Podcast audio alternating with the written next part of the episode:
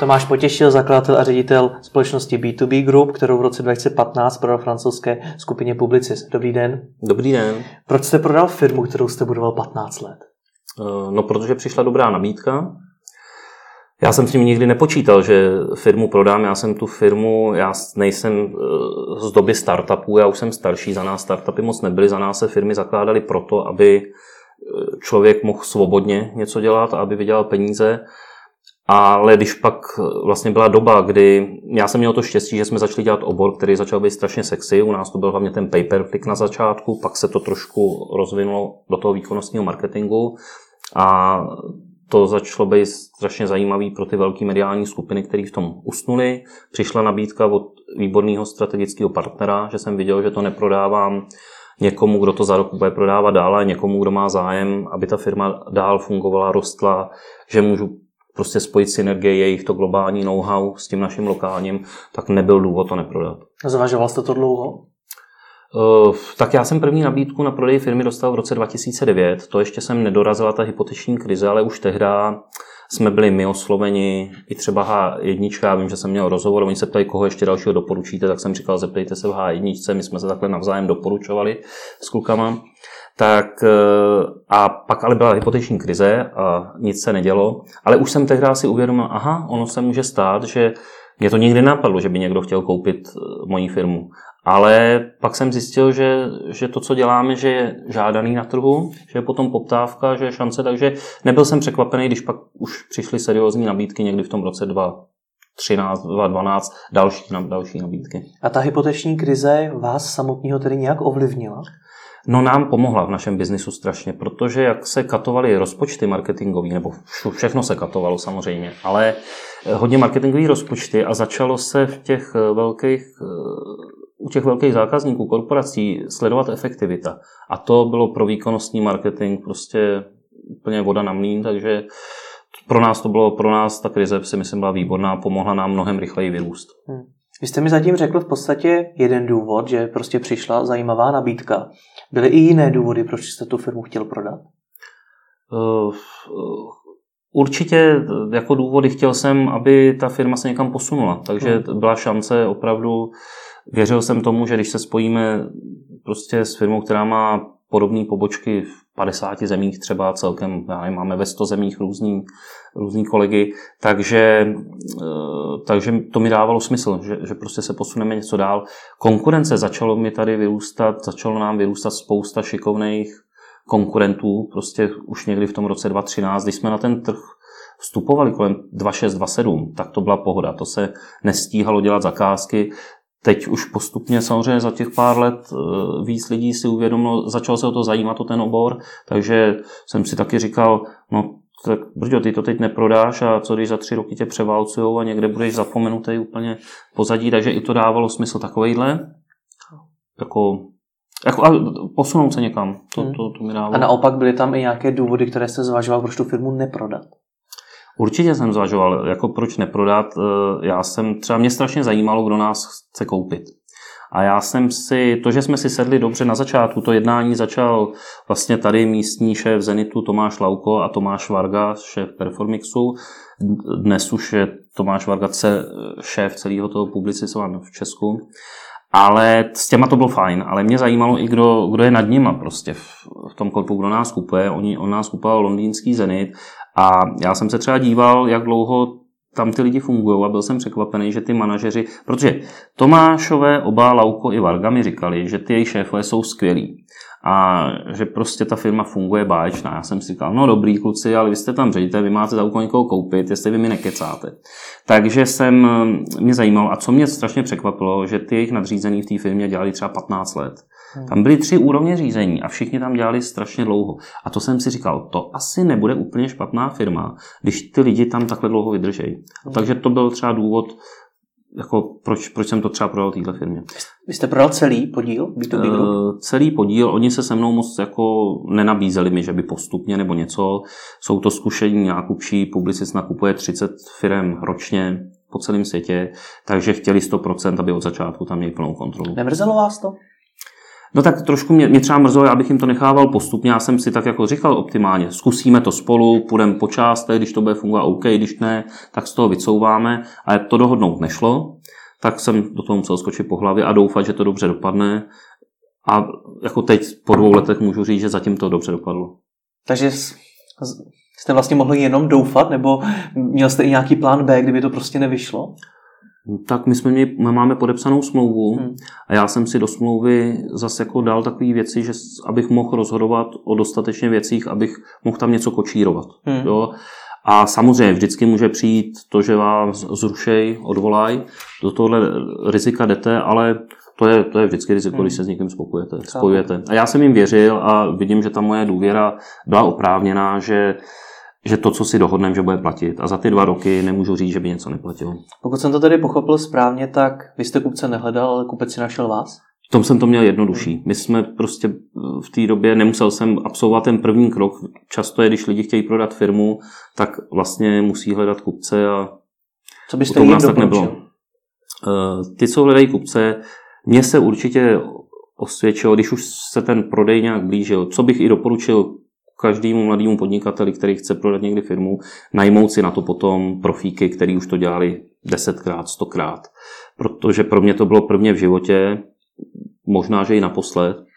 A vůbec jsem tomu nerozuměl, já jsem to nikdy neštudoval, akvizice, takovéhle věci, takže jsem si jednak snažil najmout co nejlepší profíky přes ty merge a akvizice a potom dobrý právníky. Tak to jsou dvě věci, které hmm určitě si myslím, jsou strašně důležité. Takže pokud dneska mám firmu a cítím, že bych ji chtěl prodat, tak si mám najít ne kupce, ale mám si hledat takovéhle odborníky. Doporučuji té poradce. Určitě nejdřív se musím podívat, jako zamyslet se nad tím, jestli ta moje firma je vhodná k prodeji.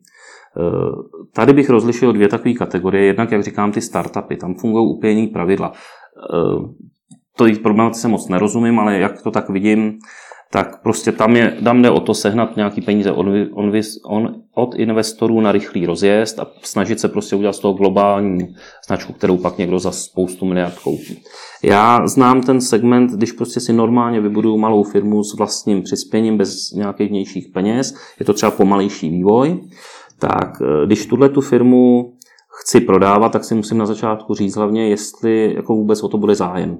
Jo, protože pokud jsem 50, je, je dalších 50 firm to, co dělají to, co já, tak asi ty velké šance nebudou. Ve chvíli, kdy jsem jednička, dvojka, trojka, tak si myslím, že se to mnohem víc násobí. Takže záleží na konkurenci. Určitě záleží prostě na poptávce. Pokud je hmm. poptávka po tom, co dělám, pokud jsem v něčem nejlepší nebo patřím k těm nejlepším, tak mám velkou šanci. A pak bych pokud prostě si tohle zhodnotím, že to tak vypadá, tak, si, tak pak bych si pobavil s nějakou takovouhle firmou a, a, a to je, oni vám třeba poradí i co musíte právě udělat pro to, abyste vůbec byl atraktivní pro toho kupce. Hmm. Já jsem to Prvně vlastně je pravda, že jsem si, nezačal jsem tím, že jsem si najal firmu hnedka, já jsem si koupil knížku, já ji tady mám, možná by to, těch knížek je spousta, ale tady vyšla jedna, vyšla i v češtině, je to úspěšný prodej firmy hmm. a mě strašně pomohla na začátku zorientovat se v tom, vlastně uvědomit si vůbec, co asi tak může toho kupce zajímat, protože já jsem si myslel, no, tak Oni uvidějí, že jsme skvělí a vemou nás. Vůbec jsem netušil, že je zajímá. Oni chtějí koupit firmu, která jim udržitelně poroste. Která není one man show, není postavená na jednom člověku, má nějaký procesy a teda a teda. A na to třeba tahle knížka úplně pro začátek stačí. A do jaké míry jste se mohl řídit tím, co, si, co jste si v ní přečetl a do jaké míry jste musel nějakým způsobem improvizovat nebo vám přicházely rady od těch odborníků? Všude jsem si bral to, co jsem byl ochotný, jako, dávalo mi to smysl. Ty rady od odborníků dávaly smysl, ty rady v té knížce dávaly smysl, takže jako jsem to vstřebával a pak jsem si samozřejmě svým vlastním způsobem z toho udělal nějaký výstup, jak jsem se choval. Mm-hmm. Je, je, to znamená to například, že jsme prostě jsem si uvědomil, že home officeovou firmu moc neprodám snadno. Tak jsme třeba udělali kanceláře, že to by asi neskousli úplně. Že jako musím mít nějaký kanceláře. Když k nám teda prvně přijeli ty kupci, tak se lekli. Tak to vypadalo, že to zabalí ten díl, protože kanceláře v Oceance byly výborný, ale nevypadaly jako high-tech, prostě nevypadalo to, že jsme nějaká firma, nějaký skvělý startup, který někam fičí. Já jsem tam byla... To byla taková socialistická ze seriálu. Vyprávěj, kdo zná, bude vědět, o čem mluvím. Ale je to mimochodem hotel, ne? Je to hotel. Ano. On, to, on má v jednom, v jednom části má office centrum, kde jsou kanceláře a my jsme, aby jsme to měli blízko do lobby baru, uh-huh. tak my jsme přímo sídlili nad recepcí tou hotelovou, tam, tam do dneška jsou ještě, teď už se to mění, teď jsme se vlastně odstěhovali, včera jsme tam byli poslední den, dneska je 1. února, do včerejška jsme byli přímo nad recepcí. Tak, tak. Takže to, když přijeli ty manažeři z toho Londýna, eh, ty šéfové, tak trošku zírali, ale nakonec to dobře dopadlo. Takže jste musel udělat co? Že jsem pořídil třeba kanceláře, to byl jeden krok. Potom, eh, jako další věc, co je určitě dobrý, nemít žádný kostlivce ve skříni. Jo? Eh, často u nás, u nás je strašně zdaněná práce. Takže to malé firmy velice často obcházejí tím, že švart systémem. Pan Schwarz Benešově vymyslel někdy na začátku 90. let odvody pro a asi spousta si myslím vašich posluchačů jsou OS, OSVČ, hmm. osoby samostatně výdělečně činné, už se neumím, se musím napít, vyšblepnout, takže mm, je mnohem jako levnější zaměstnat člověka na živnosták. Takže to já jsem už kdysi dávno překlopil jsem prostě lidi na ten na zaměstnanecký poměry. To je jedna věc. Pozor, ono, ono by to třeba tomu kupci tak zase nevadilo, on si umí poradit i s věcmi, které nejsou úplně standardní, ale musíte mu o tom říct. On musí, co je, co je strašně důležitý, upřímnost pak při tom vyjednávání. Oni nemají rádi překvapení. Prostě nikdo, a nikdo z nás. Prostě my, když s někým děláme jakýkoliv díl, tak chceme, aby prostě platilo to, co se dohodne. Takže ale už jsem na základě těch rad knížky si uvědomil, že ta moje firma, nebo ta naše firma je jako dobrá ve svém oboru, ale že nesplňuje spoustu věcí, aby mohla být spojená s něčím, kde je prostě nějaká štábní kultura a takhle a začali jsme se na to připravovat. Hmm. Zastupitelnost prostě, delegování, procesy nějaký, aby prostě to nebylo, že když odejdou dva, tři klíčoví lidi, takže vlastně bude velký problém, aby ta firma pokračovala. Hmm. Prostě ten kupec vždycky chce opravdu, aby když za to zaplatí docela dost peněz, tak aby pak dlouhou dobu, aby se mu to vrátilo a pak ještě na tom vydělal. Přiznám se, že to zní poměrně jednoduše, že jste si něco hmm. přečetl, vyřešit zastupitelnost, vy odešli tři klíčoví lidé, tak jste to nějak vyřešil. Hmm. Fakt to bylo takhle snadné? No, takhle to, tohle to bylo, tyhle ty rady mi pomohly k tomu líp tu firmu připravit k prodeji. Hmm. A proto doporučuji se prostě, pokud někdo by z posluchačů zamýšlel prodat firmu, tak trošku ji vylepšit, než jenom sám. Bez těch rad bych asi nevěděl spoustu věcí. Takhle Jak to dlouho tahle ta přípravná fáze trvala? Hmm, to, to už pak, když, tak já si myslím rok, dva třeba. To hmm. nebylo dlouhý. A jako, kdyby, když přišla ta první nabídka, tak třeba nebylo vůbec nic jo, připravený. Ale pak postupně jsem si říkal, i to připravujme. Už jsem cítil, že ta šance to prodat je ty poslední rok, dva před prodejem. Jsou ještě nějaké velké změny, které jste musel udělat? Hmm, tak zase my jsme nedělali zase nic kvůli prodeji, zase jako zásadně, to nebyl primární cíl. Jenom jsem si říkal, my tu firmu, když nikdo nekoupí, nic se neděje, pojedeme dál. Ale když by, jako tohle byla příjemná prémie, prostě to bylo, to, to bylo něco navíc, to byl bonus navíc. Takže to nemá smysl dělat jenom kvůli tomu prodeji, protože tak, jak to říkáte, tak to možná vyznívá tak udělat změny, které, na které třeba ta firma nebyla zvyklá, vy z home mm-hmm, office versus mm-hmm. kanceláře, aby vlastně ten kupec potom nekupoval úplně jinou firmu. Eh, tak to určitě. Jakýkoliv jako změny dělat, ku, jako prostě udělat fintu nějakou a když to ta firma v sobě nemá, tak si myslím, že to není moc dobrá cesta.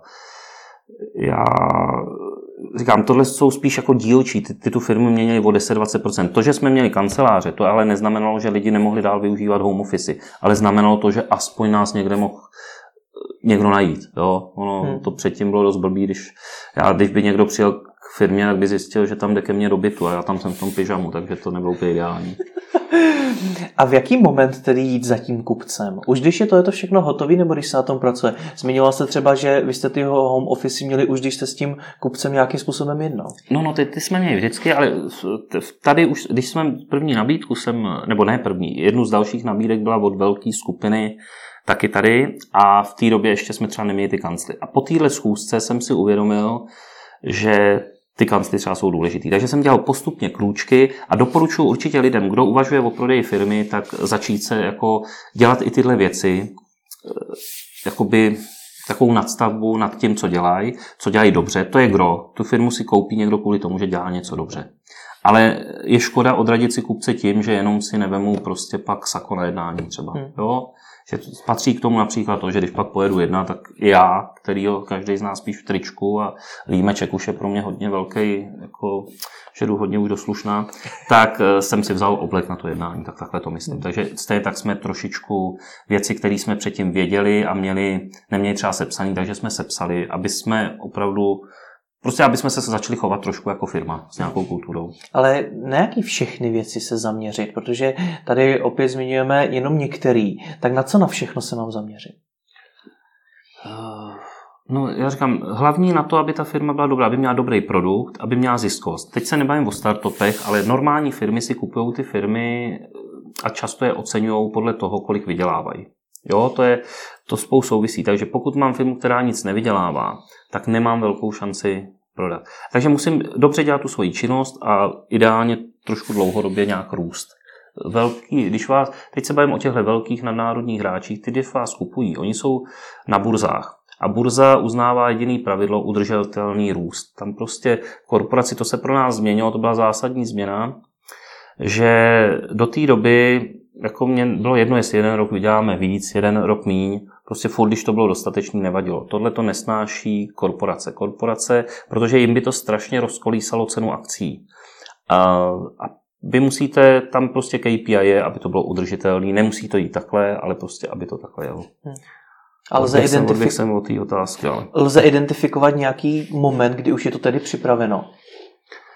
Um, a můžu za tím kupcem mít? Uh, můžu za ním mít kdykoliv, kdy se rozhodnu, vemu si třeba firmu, tam mi udělá, osloví nějaký potenciální kupce, na to oni jsou prostě profíci, to oni umí. Uh, asi si myslím, že je lepší a co znám takhle kamarády, známí, co prodávali firmy uh, kolem mě, tak za většinou už někdo přišel, no, to je, to je ideální. A když ji chci nabídnout, není to problém, jde to, najmu si firmu, ona mi poradí, knížka mi poradí, firma mi poradí, co mám dotáhnout, pak mi připraví, připraví vlastně oslovení těch kupců. A jak to vlastně probíhá to nabídnout firmu? To mám někomu napsat a říct, hele, kupte nás, jsme fajn? Mm-hmm. Tak uh, probíhá to asi tak, že mu, já jsem to nezažil, hmm. jestli jsem ji někomu nabízel, ale to, co jsem z toho vyčetl, nebo co si myslím, jak to funguje, tohle nemůžu posloužit osobní zkušeností.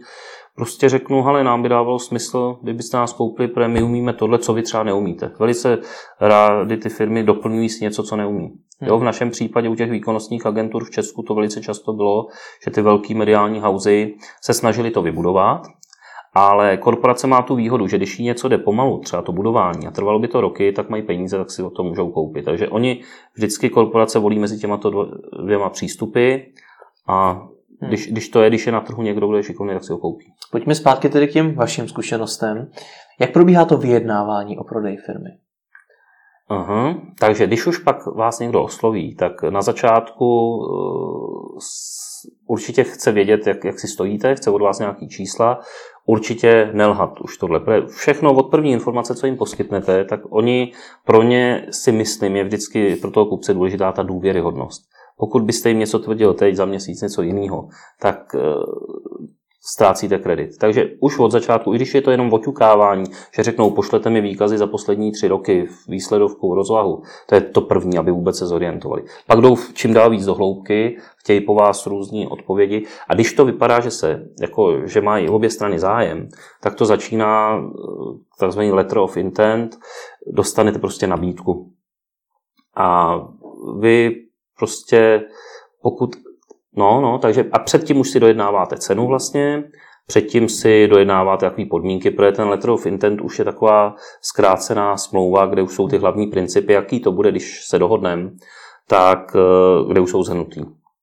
Když to je ten první krok. Mm-hmm. Jakmile k tomuhle dojde, tak to už je velice dobrý, protože to už je vlastně taková předsmlouva, smlouva o smlouvě budoucí. Protože pak už probíhá jenom důkladná prověrka té firmy, due diligence, eh, a tam, když nenajde nějaký velký kostlivce ve skříni, tak potom to končí finální smlouvou, smlouvou prostě o prodeji a to je všechno. Hmm. Takže takhle si myslím nic těžkého, složitého. U nás to trvalo dva roky. Hmm. Dva celý roky jsme jednali, což není běžný, co jsem tak slyšel, tak jako často se ty jednání trvají kolem roku. U nás to trvalo dva roky, protože jsme začali ve 2013 na začátku a oni koupili Publicisco, se pak v půlce roku spojil s firmou Omnicom, eh, americkou firmou, a vznikl, vznikl vlastně tím spojením největší mediální firma na světě. A v tu chvíli zastavili jednání o koupi samozřejmě spousty malinkých firm, protože všechno šlo do tohohle jednoho velkého dílu. Takže my jsme začali jednání někdy na začátku 2013, pak to usnulo a nic se nedělo. Po roce se ale ty firmy rozvedly. Oni zjistili, že se nedokážou prostě spojit, nebo nedopadlo to. A takže jsme jakby rok ztratili, proto to trvalo tak dlouho. A po tom roce Eh, když se rozhodli, tak zase začali nakupovat a už, už, už to zase všechno fičelo. Tohle vás nějakým způsobem ovlivnilo to, že se vlastně mění ten kupec? To je najednou vlastně něco jiného, než to bylo na začátku. No tak když to, tak mě zajímalo opravdu, jestli to je strategický kupec, to jsem byl radši. Že prostě ta firma je velká pravděpodobnost, že bude dál fungovat a bude lepší. A to, že by se spojilo a bylo to ještě větší konglomerát, tak jsem si říkal, tak to není nějak na škodu. Hmm. Jo, když jako bál, bál jsem se samozřejmě toho, protože o korporacích se nikdy nepovídá dobře. Já jsem s ní nikdy neměl zkušenost. Já jsem v korporaci celý život nedělal, až teď ty dva poslední roky po koupi. Takže jsem měl takový ty obavy, že to je fakt strašně strnulý prostředí, že se tam dělají nesmyslný jako rozhodnutí a tedy.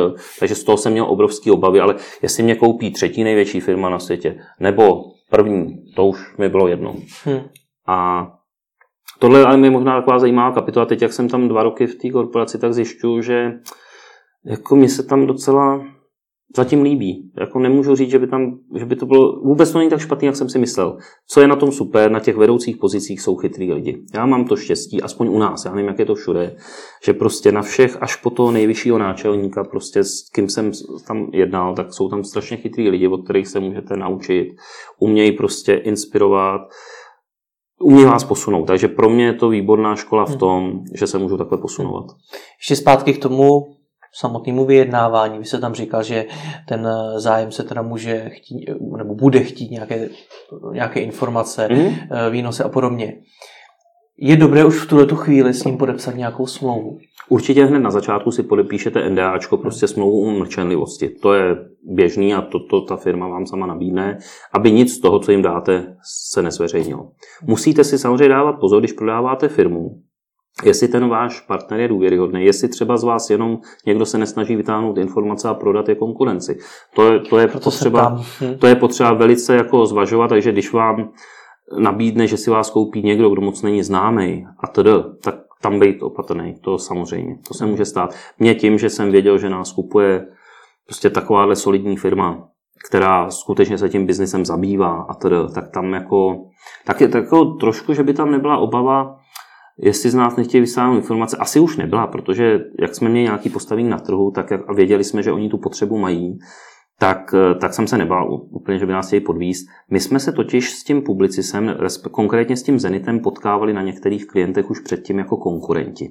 Tím jsme vlastně se o sobě dozvěděli a začali jsme zjišťovat právě, že by se mohly naše služby dobře doplňovat, že oni umějí něco, my umíme něco a když to dáme dohromady, že to bude hmm. lepší. Takže, takže my jsme se vlastně z konkurentů pak stávali partnery. Hmm, takže před tím vysáváním těch informací ochrání prostě NDAčko? Já neříkám, že ochrání, ale jako určitě by mělo být podepsané. Jestli ochrání, to si vůbec nemyslím, protože neslyšel jsem nikdy o případu, že by někdo někoho odsoudil za, hmm. nebo dostal takhle, získal něco tím, když, když někoho zažaluje za to, že porušil NDAčko. Neslyšel jsem, že by někdy proběhlo takovéhle plnění, hmm. ale podle mě důležitý je vybrat si k jednání seriózního partnera. Jako pokud od začátku nevěříte tomu, kdo vás chce kupovat, tak určitě bych se do těch jednání nepouštěl. Co cena? Jak se určuje cena prodeje B2B Group? Mm-hmm. Cena. E, zase startupy, úplně jiná kapitola, nemluvím o startupech. Tam jsou jiný pravidla. U normálních firm se obvykle cena stanovuje, jako velice obvyklý model je, že vám ta, ten kupec nabídne nějaký, odvíjí se ta cena vaší firmy od vašich zisků. Hmm. Jo, není to moc od jiných ukazatelů, je to od zisku, jestli je to zisk před zdaněním nebo po zdanění, jsou různé varianty. A obvykle ten model je tak stanoven, že se snaží vám nabídnout nějaký násobek těch vašich zisků, aby to pro vás bylo zajímavé. Takže když za váma přijdou, tak když by přišli a řekli by, ale Tome, tak my tu tvoji firmu koupíme a dáme ti dvojnásobek tvýho dnešního zisku, tak bych si řekl, no dobrá, tak já jim teď právě 100% firmy, dostanu dvojnásobek, to bych si za dva roky mohl vydělat a firma byla 100% moje, tak jim asi na to nekývnete. Ve chvíli, kdy ten násobek začne být nějak zajímavý, tak eh, prostě si řeknete, no tak chci já dalších pár let ještě se tady honit, anebo radši to chci dostat jako teď peníze a pak uvidíme, jak to bude. Takže hmm. tu chvíli se to stává zajímavý, ale zase ty firmy, co musím říct, mně se strašně líbí, jak publicist umí nakupovat firmy. Je vidět, že s tím mají obrovskou zkušenost. A když bych já někdy kupoval v budoucnu firmu, tak se budu snažit maximálně okupírovat to, jak to dělají oni. Oni vám nevyplatí ty peníze, jako teď jsme si plásli, tady máš peníze, jeď si na dovolenou. Jak mají zájem, aby to celé fungovalo, tak eh, většinou to rozloží do splátek. Já nemůžu být jako úplně konkrétní, jo, ta smlouva je tajná, ale takže teď nebudu mluvit ani jenom o té naší, ale protože jsem se bavil s několika prostě, já nevím, znám deset lidí, co různě prodali firmy, tak já z toho udělám pro posluchače, abych aspoň něco řekl. Tak jako není to za mě jenom, ale je to takový sumář toho, jak to funguje. Tak je to o tom, že Většinou vám nabídnou třeba, že tu spla, ty peníze ti rozložíme do několika let. To, to se strašně liší. Slyšel jsem o případech, kdy Slyšel jsem o jednorázových koupích, to je to, co já nedoporučuju, že a nebo jako možná pro stávajícího vlastníka, když chce skutečně zabalit biznis a odejít, tak jednorázová splátka taky je to možný. Ale většinou to rozkládají do dvou, tří, čtyř, pěti let prostě.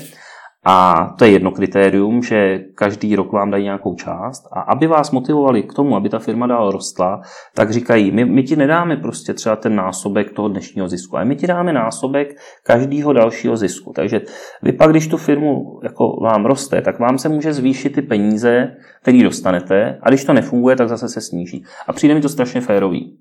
Hmm. Jo, takže snad to není, snad jsem to neřekl příliš složitě. Ne, ne, ne, já spíš přemýšlím, jestli to, to smysl. vlastně ale pro vás není nevýhodné, protože vy už nemáte stoprocentní kontrolu no, nad tou firmou.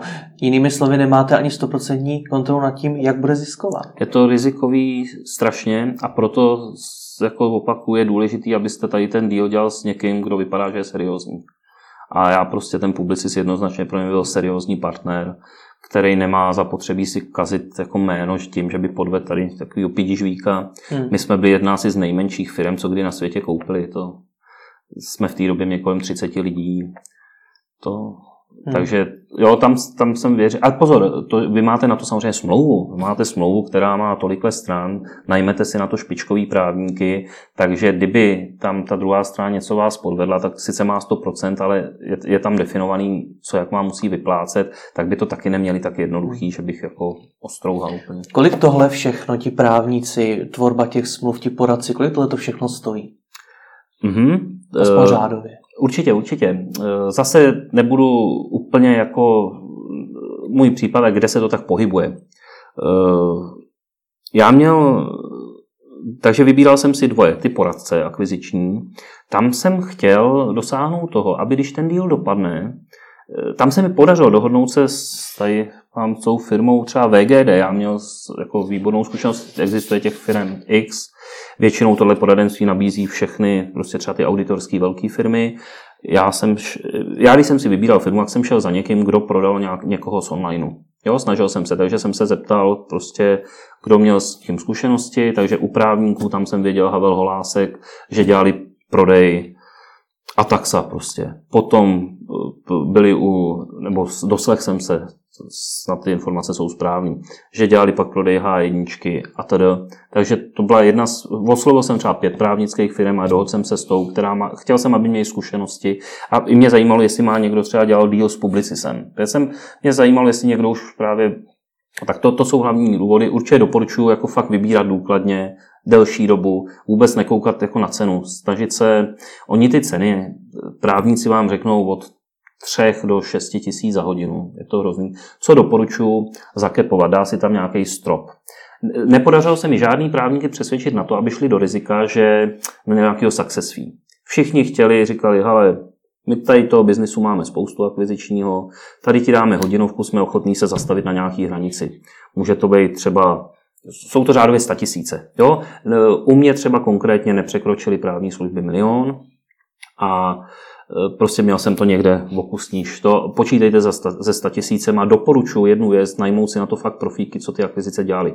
Ne si na to vzít právníka, s kterým jste doteď byl úplně spokojený, protože vám perfektně dělal obchodní smlouvy a tedy. Pokud nedělal akvizici, to je úplně jiný biznis. To je jako kdyby někdo, kdo dělá rodinný právo, najednou šel dělat obchodní.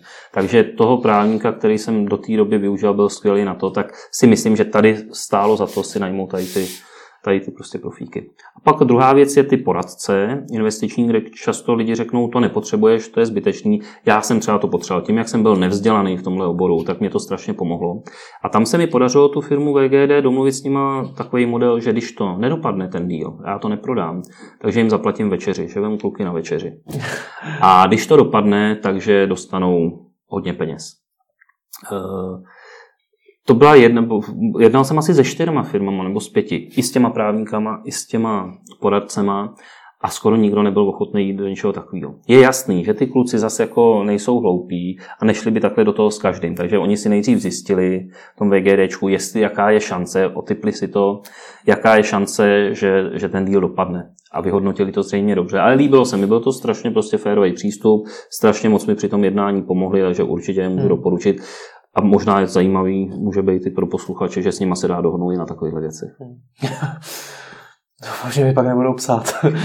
Eh, já vás nechci tlačit do něčeho, kde nechcete být, nicméně... Jste se na cokoliv, já odpovím, na co budu moc. Jaký, jaký, o jaký ten násobek si třeba říct? Co je ten rozumný násobek? Eh, to se liší od větví od odvětví. Eh, jsou třeba nějaký strojírenské věci a takhle, kde ty násobky jsem slyšel jsou klidně jako dva, tři, Hmm. Jsou potom třeba onlineové firmy, kde ty násobky se pohybují obvykle mezi nějakýma pěti. Jako ono to je rozdílný, pozor, teď mluvím, co jsem slyšel tady na českém trhu, když tak přemýšlím, kde, kde, kde se to tak pohybuje, jsou to prostě, musí to dávat smysl, takže prostě někde dává smysl tři, čtyřnásobek, když cítíte, že nemáte záruku, že za 4 roky prostě třeba nejste si jist, že budete vydělávat ty peníze za, za, za tuhle dobu. U některých firm slyšel jsem třeba o 20 násobkách, ale nikdy jsem to neviděl jako v realitě, to tomu nevěřím. Já si myslím, že reálný bývá něco mezi 5 až 10 třeba. Hmm. A mají to ty firmy velice často rozdělený právě podle odvětví, že třeba technologické firmě jsou schopný dát vyšší násobek, než třeba čistě reklamní firmě. Hmm strojírenský a to. Takže liší se. Jako aby to dávalo logický smysl, tak prostě je dobrý, aby to bylo pár let, aby ten člověk prostě měl motivaci to prodat, než těch pár let hmm. jako místo toho vydělávat dál a pak aby mu zbylo 100%. My se bavíme ale jenom o zisku, nicméně ta firma může mít i spoustu dalšího majetku, který se přeci nějakým způsobem musí nacenit. Můžou to být auta.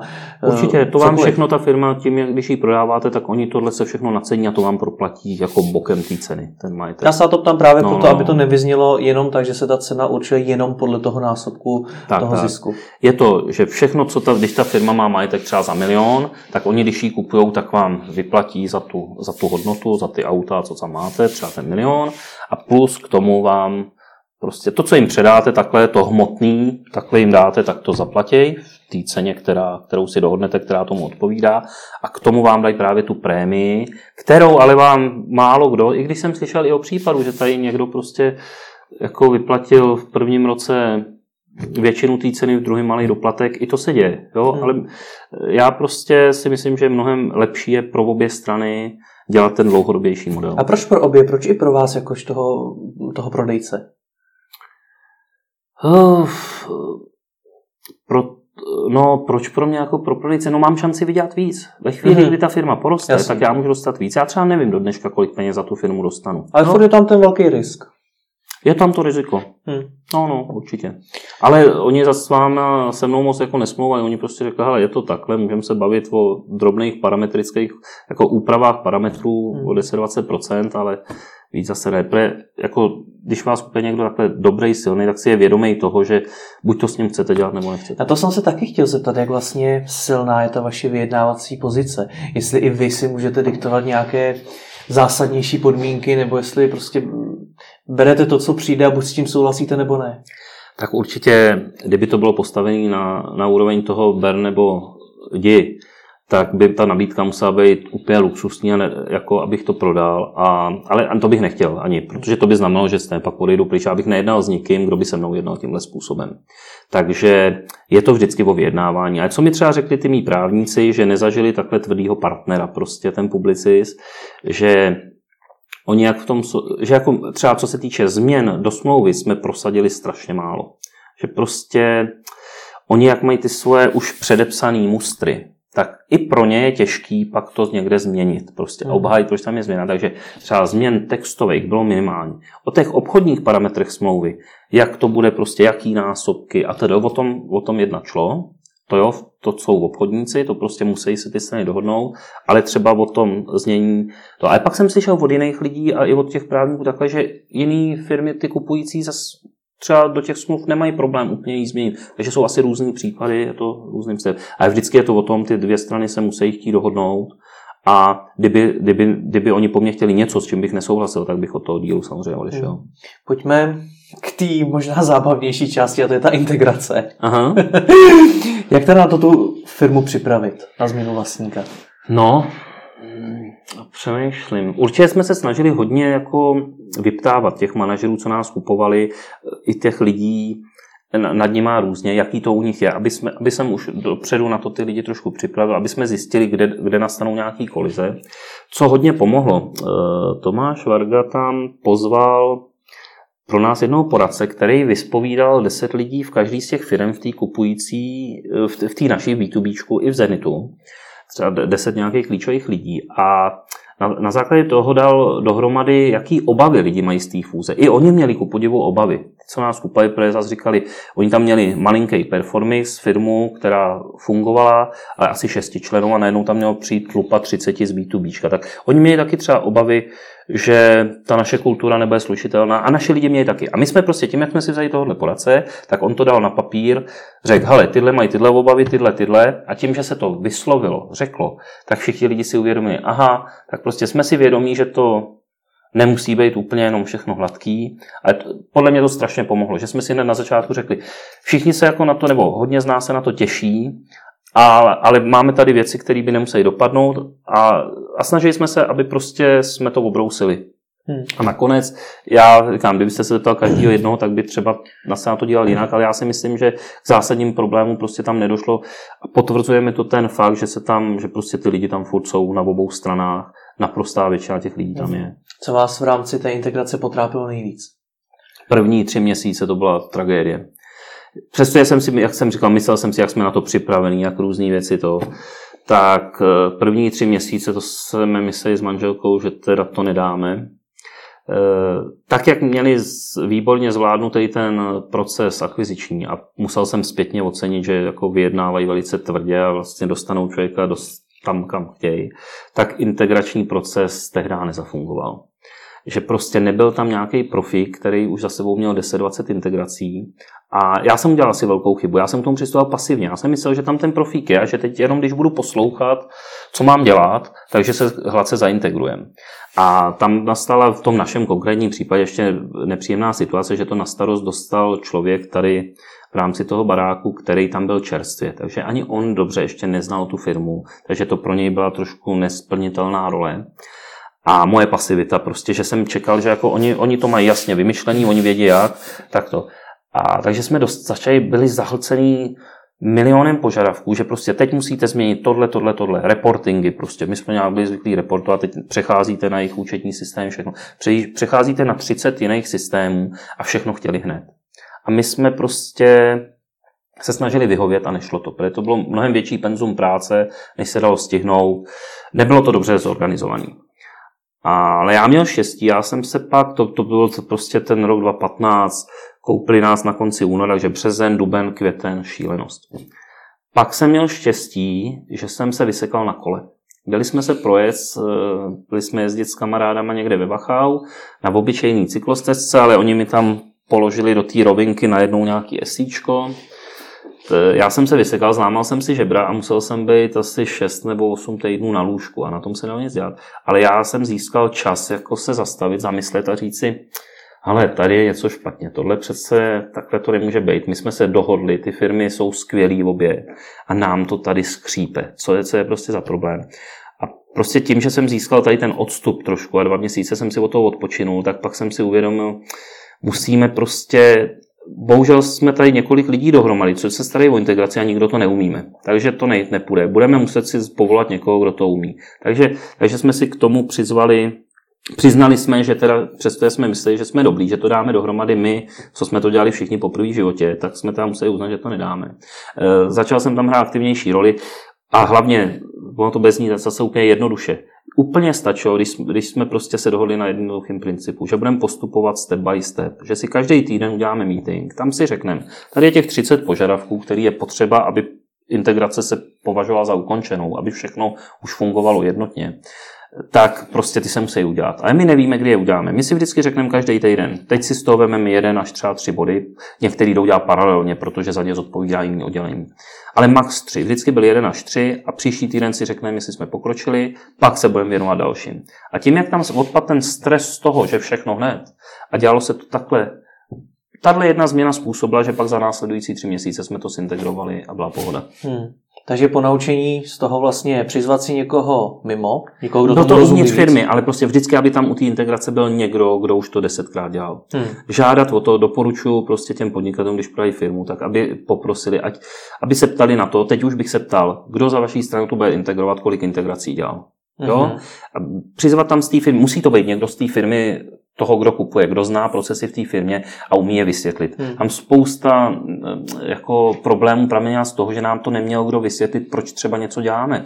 Ve chvíli, kdy chápete, že něco dává smysl, že to, tak jste schopni udělat i něco, co se vám na začátku nezdá, když chápete, proč to děláte. Když to nechápete, tak se vám teda někdy úplně nechce. Takže zkušenýho integrátora chtít k tomu a potom určitě doporučuji těm podnikatelům být aktivní. Nemyslet si, že ta firma všechno má zmáklý, ona ta firma má spoustu věcí a přesně to pak může záporovat na tom, že s chodou okolností to dostane na starost člověk, který taky to nikdy nedělal, takže prostě on za to nemůže, že mu to nejde líp. Hmm.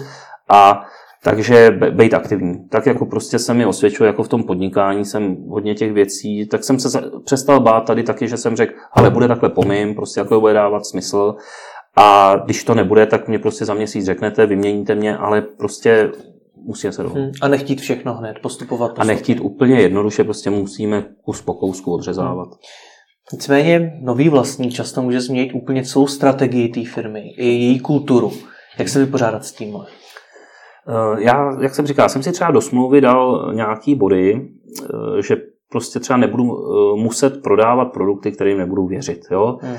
Protože já jsem nevěděl, já, jsem prostě, já jsem slyšel o těch korporacích různé zkazky předtím o vše, tak jsem si radši říkal, co když oni pak budou chtít, aby my jsme klientům nabízeli nějaké řešení, který sice je ziskový, ale nedává smysl. Jako zbytečně jsem měl obavy, oni prostě nejsou hloupí a nedělají tohle. Ale radši jsem si tam tyhle body dal. Takže můžete si dát do smlouvy určitý věci, a to, to jsou ochotní akceptovat, že prostě vám, do čeho vám nebudou kecat, dá se říct. Hmm. No, vždycky riskujete, oni vždycky mě mohli, kdykoliv mě můžou odvolat. Jakmile je někdo stoprocentní vlastník, já nejsem. Ale když by mě prostě odvolali, tak já zase mám právo třeba požadovat nějaký kompenzace a takové věci. A jak zněla otázka, omlouvám se teď. Jak se připravit na změnu strategie té firmy, změnu její kultury? O, oni to, oni zase ty, když je ten kupec rozumný, tak on nechce vás za každou cenu změnit. On je ochotný, on, on zase to bere, že od vás může obohatit svoji kulturu a on se snaží od vás vzít to nejlepší prostě. Hmm. A vzít to nejlepší od nich a to špatný svoje jsou ochotní oříznout a to naše taky. A my prostě tím, jak ty firmy takhle dáváme dohromady, tak se snažíme právě z každý z nich přebírat to lepší. Hmm. Já jsem i na Facebook napsal, že sem přijdete, aby se lidé mohli ptát. A mimo jiné třeba Jirka Vicherek se ptal, jak vidíte současnou H1, co si myslíte o jejím prodeji a jak jste se z ní poučil pro svůj biznis. Filipa Kaona jsem tady i měl, když jste ten hmm. rozhovor viděl. Eh, určitě H1 byl pro mě, já, já znám několik H1, teda, takže ono zeptat se na H1, já znám H1 před prvním prodejem Ataxu, pak eh, za Ataxa a pak po prodeji grupě. A uh, my jsme začínali s ty firmy, já jsem maličko později, ve dva, oni to založili v prosinci 2005, hmm. prodali v prosinci první prodej 2010, což je strašně důležitý, to se těm klukům povedlo, ono pět let jsou Když prodáte firmu po pěti a více letech, tak z toho nemusíte z toho prodeje platit daně. Takže to bylo úplně, ty to měli načasovaný perfektně. První H1 byl pro mě benchmark, prostě ta první před prvním prodejem Ataxu. Já jsem tam k ním chodil skoro na všechny školení, posílal jsem tam lidi, prostě eh, jako benchmark v tom dobrým. Jo? Že vždycky jsem říkal našim lidem, my jsme proti H1 vždycky se, na tom začátku, první H1 od 2.5 do 2.10, oni full service kromě tvorby webu, ke kterým dělali dokumentaci, takhle dokázají SEO a to. Protože tam měli partu výborných lidí. Prostě jim se podařilo schromáždit tam prostě nejlepší lidi z oboru v té době a pak celou dobu ta hájnička tímhle tím je prostě strašně dobrá, že dokázala soustředovat výborný lidi a měla výborný marketing. Já jsem prostě neměl jako kam sáhnout ten dobrý web z kterého se tam přesunuli ty lidi, oni už pak nebyli další na trhu. A já rozuměl, byl jsem schopný rozumět tak tomu jednomu tomu PPC. Takže já jsem si řekl, budeme se specializovat na PPC a v tom se budeme snažit být nejlepší. Takže takhle. H1, takže odpovídám na tu otázku, co pro ně znamená. Byl to tehdy benchmark, snažili jsme se to dělat podobně dobře jako oni a strašně jako mi pomohla ta konfrontace s nima. Prostě a jako respektovali jsme se. Pak tam došlo k těm prodejům a tam přesně, to pro mě bylo zase obrovský poučení a to by pomohlo. I jsem se pak prostě s tím Davidem Špinanem nejvíc třeba o tom bavil a strašně mi pomohl radama. Právě když třeba něco si prožili, tak já, že jsem nemusel třeba to opakovat. Hmm. Jo, co se třeba nepovedlo. Teď, teď jako mám strašnou radost samozřejmě z toho, že ta H1 zažila nějaký těžký období, ale teď konci myslím, že zase se to skon, prostě skonzolidovalo a že prostě zase už to jede, co se bavím s lidma, prostě ať už exa H1 tak i s těma současnýma, že si myslím, že, že ta firma prostě díky tomu svým silnému brandu a prostě podpoře i těch svých exových, tak prostě tady má prostě furt výborný místo na trhu. Setkal jste se s nějakými chybami ostatních podnikatelů, kteří třeba prodali svoje firmy a můžete je zmínit? No, tak jako my všichni děláme furt nějaké chyby, to, jako, to je pořád a jako s chybami. Teď určitě bych nemohl zmínit, jestli jsem se setkal, to asi by nebylo dobré, abych tady mluvil o chybách někoho druhého. Můžete jenom obecně. Obecně, no, co, co, co my děláme? Po prodeji firmy, jo? Nebo... Hmm. V rámci toho prodeje firmy. Eh, jaký chyby, jaký chyby se dějou při prodeji firmy? No, tak chyby, dohodnete si můžeme cenou začít. Blbou cenu prostě, nízkou, vysokou, tohle. Já, jak říkám, já třeba, kdybych neměl ty poradce, tak bych některé věci, i ty právníky, tak bych jako ošetřil hůř. Takže určitě chyba je podle mě to spolíhat se jenom na svůj úsudek, protože je to biznis, který děláte prvně v životě a jste v něm prostě like. Hmm. Jsou výjimky, jsou, vím, že prodával tady prostě firmu, nedávno jednu firmu, člověk, co předtím dělal v MA, v M&A prostě sekci nějaký velký firmy, takže ten to mohl znát. Jo. Já jsem tohle vzdělání neměl, takže já jsem ty poradce potřeboval. Že tohle, tohle považuji za chybu. Potom prodej, jak říkám, moje chyba třeba konkrétní byla ta pasivita, že jsem si myslel, že oni všechno prostě mají velice dobře nalajnovaný, bude to fungovat, takže jako furt být aktivní. Prostě hmm. co, co ještě za chyby. Takhle mě teď hnedka nenapadá. A vaše největší chyba? Moje největší chyba, co byla? Co se nejvíc co se třeba podělalo? To se budu opakovat. No podcenil jsem prostě to, že ta integrace poběží, když budu jenom poslouchat ty pokyny. To byla hmm. jako největší chyba. A od té doby jako dělám každý den nějaký prostě jako já udělám denně 10 chyb, 20 chyb, takže já, já se nebojím rozhodovat. Já prostě rozhoduju a jsem trošku v tomhle, ne každému ten můj hr styl hmm. vyhovuje. Takže já, jako, já, já si říkám, lepší nějaký rozhodnutí než žádný, a že rozhodu a samozřejmě pak zpětně večer, když to vidím, tak říkám, tyjo, tak tady ty tři věci jsem mohl dělat úplně jinak. Tady se zbytečně někoho dotknul, protože si naprosto pitomně řekl něco, co šlo říct líp hmm. a tedy. Ale to a velkou chybu na začátku pasivita. Hmm. Udělal, byste to, udělal byste to celé znovu? Jo, já nevěřím na nějaký kdyby, protože kdybych to sam, a teď řeknu takový kdyby, kdybych to prodával třeba o dva roky později, tak jsem za to mohl dostat víc peněz, protože ta firma furt roste. Jenže On by za dva roky už tady nebyl třeba ten publicist, protože on, on tu potřebu řešil před těma dvěma lety a on by koupil někoho jiného. A já bych přišel o bezvadného parťáka prostě. Jo? A už bych to prodával někomu jinému. Tady pak proběhly nějaký další prodeje. A třeba by to bylo úplně špatně. Takže já, já to já jsem s tím spokojený tak, jak to dopadlo. Jsem nejvíc jsem spokojený s tím, že, že prostě se dodržují dohody, které se uzavřely, že tam máme furt obrovskou svobodu si ty věci dělat po svým a, a že, že, že nám to jde. Takže v tomhle smyslu u nás zatím happy end, máme za sebou dva roky ještě, nikdy neříkej nikdy, vždycky se může cokoliv zvrtnout, to jako to, ale zatím super. Tak je to pokračuje jenom v dobrém, díky moc za rozhovor. Děkuji za pozvání.